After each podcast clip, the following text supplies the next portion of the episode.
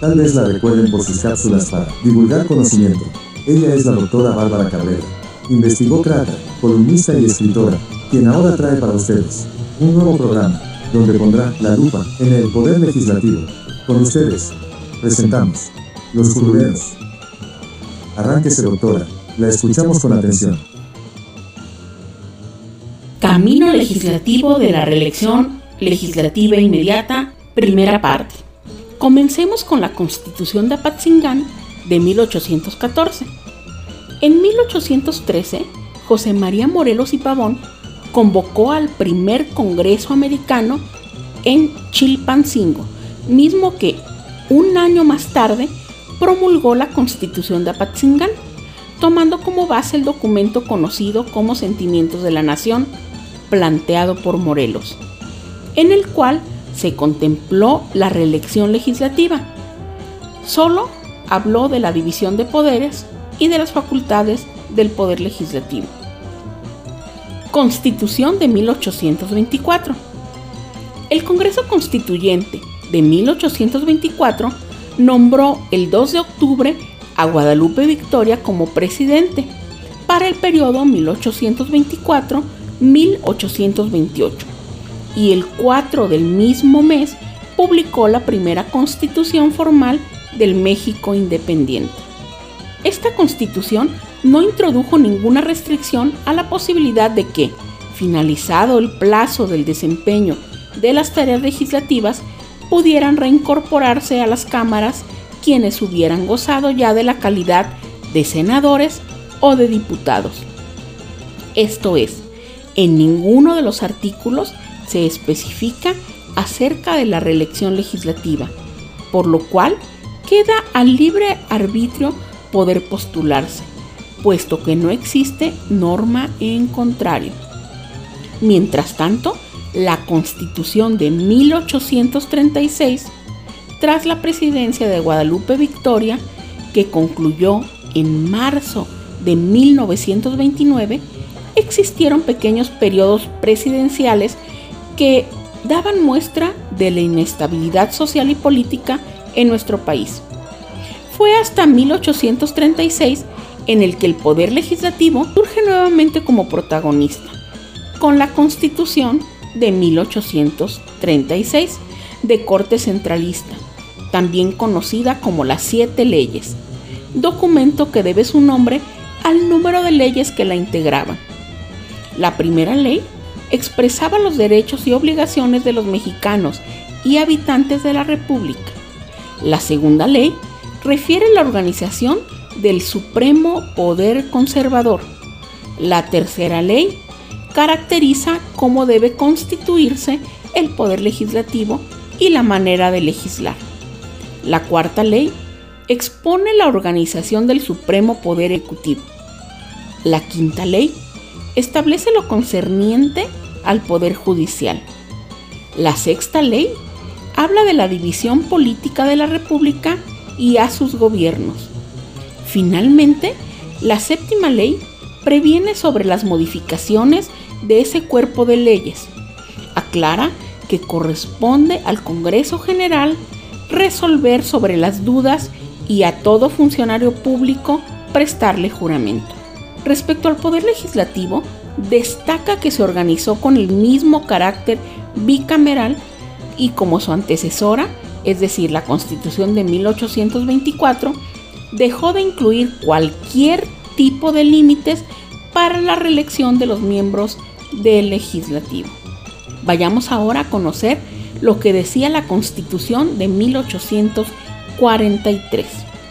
En 1842, Nicolás Bravo presidente en funciones, disolvió el Congreso, ya que un grupo de diputados pretendía discutir una nueva constitución que a todas luces atentaba contra los intereses personales de Antonio López de Santana.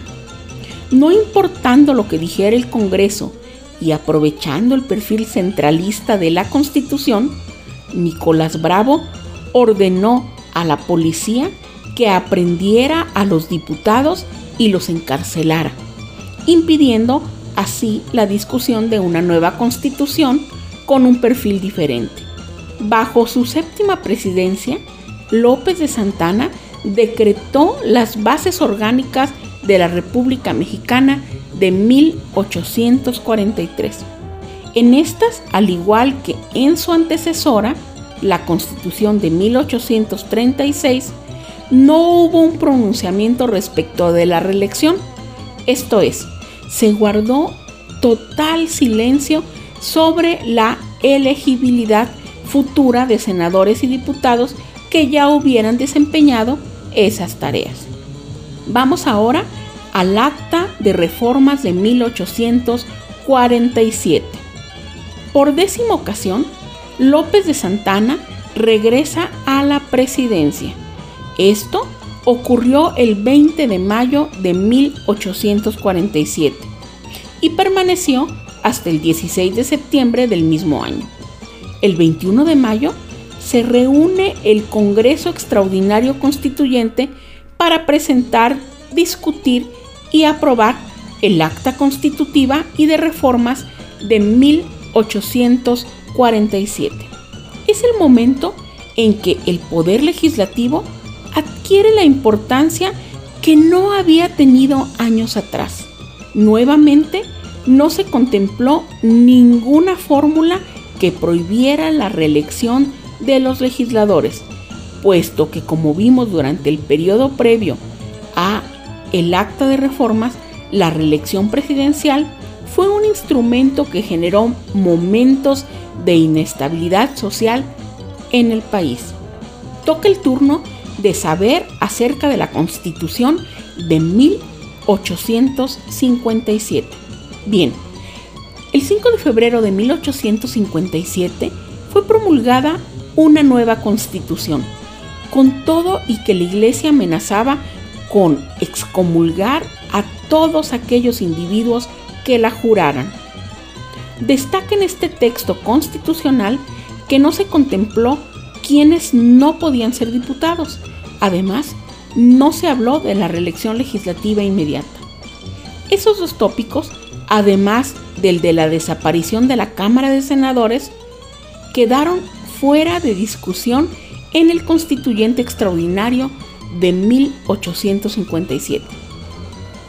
En cuanto al programa del Partido Liberal Mexicano de 1906, tenemos que Emilio Orrabaza ha denominado al periodo que va de la Constitución de 1857 a la de 1917 como el puente, puesto que entre ambas constituciones no hubo intento jurídico que tratara de suplantarla, salvo el programa del Partido Liberal Mexicano, que fue más bien un proyecto ideológico que sirvió de basamento para el constituyente.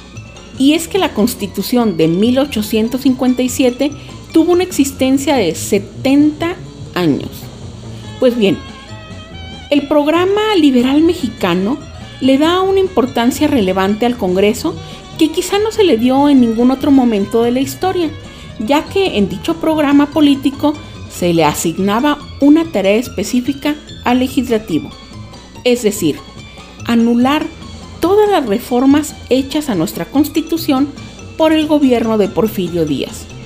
Por una parte y por otra, reformar nuestra Carta Magna en cuanto sea necesario.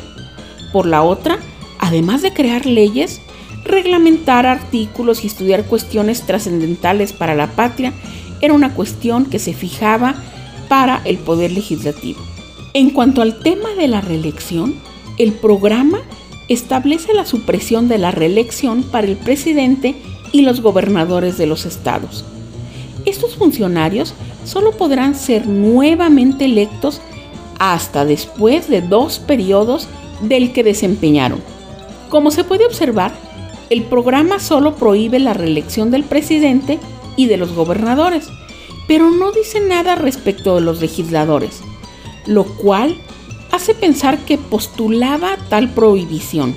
La importancia del programa del Partido Liberal Mexicano fue fundamental para el inicio del movimiento revolucionario de 1910.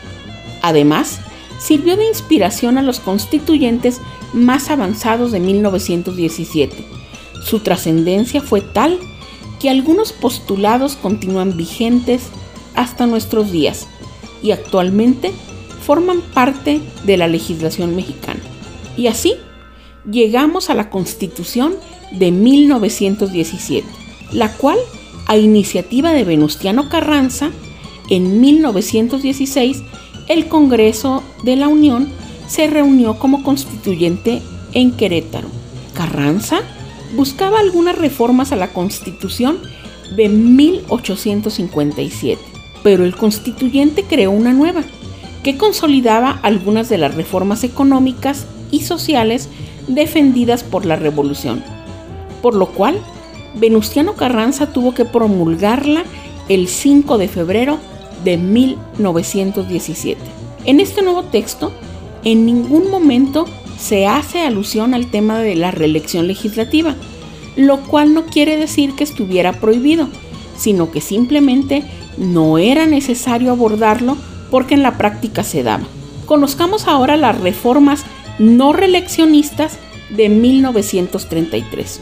En octubre de 1932, el Partido Nacional Revolucionario celebró en Aguascalientes su convención nacional.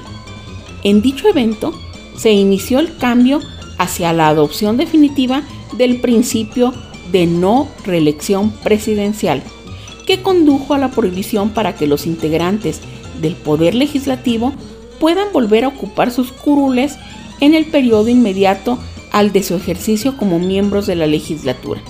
En la convención se impulsa de igual manera la limitación contenida en la fracción segunda del artículo 116 constitucional, que hace extensivo a los diputados de las legislaturas estatales el principio de no reelección legislativa. Las discusiones de la convención del PNR fueron plasmadas en una iniciativa que fue sometida a la consideración de la Cámara de Diputados el 16 de noviembre de 1932, misma que fue aprobada el 20 de marzo de 1933 por 115 votos a favor y 101 votos en contra. Posteriormente, dicho dictamen fue turnado al Senado el 29 de diciembre del mismo año, el cual se aprobó por unanimidad con 39 votos. La reforma al texto constitucional que se publicó en el Diario Oficial de la Federación el 29 de abril de 1933 se justificaba en los términos siguientes. Desde los principios de la vida independiente de México, la no reelección es una tendencia nacional. Representa un anhelo de libertad, porque la tesis contraria se ha traducido a través de nuestra historia en el continuismo de un hombre o de un grupo reducido de hombres en el poder, que hacen degenerar a los gobiernos en tiranías absurdas e impropias de una organización democrática, con la consecuente alteración de la paz pública. ¿Qué fue lo que originó que la convención del PNR se preocupara por la no reelección presidencial? Quizá ni los mismos convencionistas de 1933 tenían idea lo claro es que Plutarco Elías Calles estaba detrás de esta iniciativa. Otra de las razones que llevaron a extender el principio de no reelección fue la necesidad que tenía el PNR de controlar a sus miembros. De esta forma, la no reelección jugaría una importante función que era la de acentuar la dependencia de los representantes populares respecto a los designios que el líder del partido pudiera tener para el futuro de sus carreras políticas. Es decir, la única forma de evitar el desempleo al término del periodo establecido para ocupar el cargo sería ganando gracia ante los ojos del líder del partido. Así, el dedazo se consolidaría como la forma más segura de ascenso político. En este contexto, la meritocracia está asociada con el favoritismo político y no necesariamente se relaciona con aquellas posiciones jerárquicas que son conquistadas con base al mérito, sea por la capacidad individual, el espíritu competitivo, la capacitación o algún otro factor. Fue así como la no reelección reforzó la disciplina de los miembros de el partido y facilitó el manejo vertical y centralizado del poder. En otras palabras, la subordinación de ocupantes de puestos de elección popular a la voluntad del líder borró la carrera legislativa y la no reelección consecutiva fue su mejor instrumento. El texto reformado quedó plasmado de la siguiente forma. Artículo 59. Los senadores y diputados al Congreso de la Unión no podrán ser reelectos para el periodo inmediato. Los senadores y diputados suplentes podrán ser electos para el periodo inmediato con el carácter de propietarios, siempre que no hubiesen estado en ejercicio. Pero los senadores y diputados propietarios no podrán ser electos para el periodo inmediato con el carácter de suplentes. La próxima ocasión que nos escuchemos, continuamos con este interesante recorrido histórico legislativo. Para profundizar en estas temáticas, hagan suyo el libro Los Curuleros. Estudios y observación del Poder Legislativo, un libro de la autoría de la doctora Bárbara Cabrera, con el sello editorial Paideya MX. Pedidos e informes en paideyamx.gmail.com o a través de la cuenta de Twitter arroba.